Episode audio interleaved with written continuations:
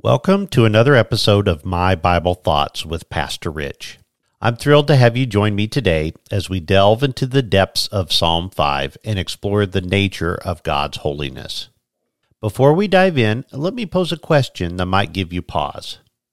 Have you ever stopped to truly consider the character of God and how it impacts your life?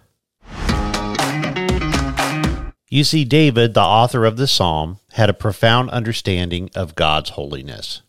He recognized that God is not distant in our lives. On the contrary, he is actively involved, constantly working to turn us back to himself. Picture this you're standing on the edge of a vast ocean. The waves are crashing against the shore.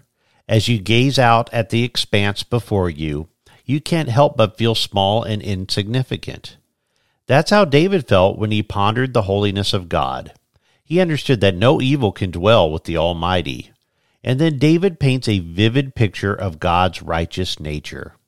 He declares, For you are not a God who takes pleasure in wickedness. In other words, the character of God determines what is right and what is wrong. His word is the absolute moral standard, a compass always pointing us towards truth. But here's the thing we often try to define right and wrong based on our own opinions. We think we know what's best and what's acceptable. But the truth is, none of our opinions really matter. The only standard that truly matters is God's standards. Listen to these words of David. He said, The boastful will not stand before your eyes. You hate all who do injustice. You destroy those who speak lies. The Lord loathes the person of bloodshed and deceit. And that's Psalm 5, verses 4 through 6. So let those words sink in. Why does God despise boasting? I think it's because when we boast, we let pride rule over us. We take credit for our achievements instead of acknowledging that it is God who deserves all the glory. And when it comes to injustice, God abhors any plotting that aims to harm others. Every person, regardless of their circumstances or background, is made in the image of God, whether they are an unborn child or a homeless individual walking the streets.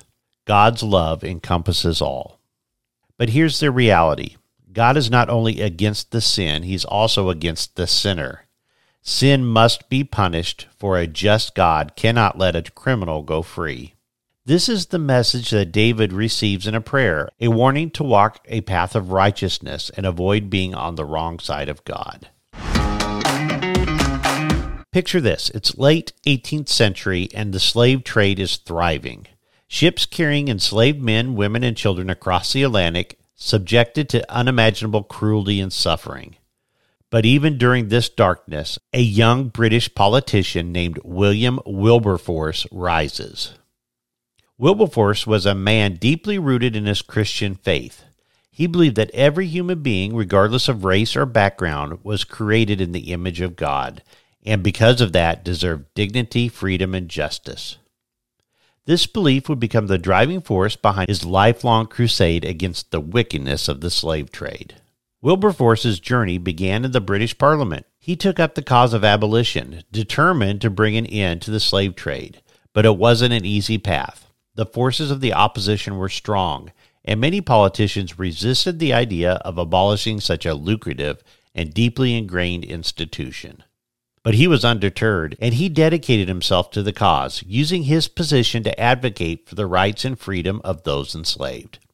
He spoke passionately, urging his fellow lawmakers to recognize the inherent wickedness of the slave trade. Year after year, Wilberforce tirelessly introduced anti slavery bills in Parliament, only to face disappointment and defeat. But he refused to give up. Wilberforce understood the battle against wickedness required perseverance and steadfastness. His faith in God's righteousness sustained him during the darkest moments. He believed that God's standard of justice was unchanging, and it was his duty to align himself with it. Wilberforce saw the suffering of those enslaved as a deep injustice that could not be ignored. Finally, after years of struggle, Wilberforce's persistence paid off. In 1807, the Slave Trade Act was passed, abolishing the British slave trade. It was a landmark victory, a triumph of righteousness over wickedness, but Wilberforce's mission was far from complete. He continued to fight for the complete abolition of slavery itself, a battle that would span several more years. In 1833, just days before his death, Wilberforce saw the Slavery Abolition Act passed, bringing an end to the slavery in the British Empire. His legacy is a testament to the power of aligning our lives with God's righteousness. His faith, perseverance, and dedication to justice inspire us to confront the wickedness of our world and advocate for the rights and dignity of all people. Now let's bring this message closer to home. How does it apply to you? How can you live out the principles found in Psalm 5? Here are some practical steps you can take. First, examine your thoughts and actions. Take time to contemplate whether they align with God's righteousness or veer towards wickedness. Number two, humbly seek God's guidance through prayer. Ask Him to reveal any areas where you may be straying from His path. Number three, align your life with God's standard. Let His Word be your compass and guide, directing your thoughts, words, and deeds. And seek forgiveness when you fall short. God's grace is always available to those who sincerely seek Him. Finally, share the message of God's holiness with others. Let your life be a testimony of His righteousness and love.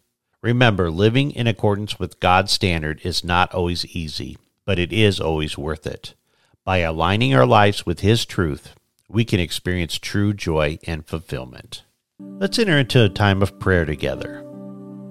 Heavenly Father, we come before you humbled by your holiness and grateful for your mercy. We acknowledge our shortcomings and ask you for your forgiveness. Help us, Lord, to walk in your ways, to turn away from wickedness and embrace righteousness. Guide us by your Spirit and strengthen us to be the light in this world. We lift up those who are trapped in the grip of sin and pray for their redemption. May your love and truth prevail in their lives. In Jesus' name we pray. Amen. I want to thank you for joining me today on this journey through Psalm 5. Remember, God's holiness is not something to be feared, but embraced. It's a compass that leads us to a life of purpose and fulfillment.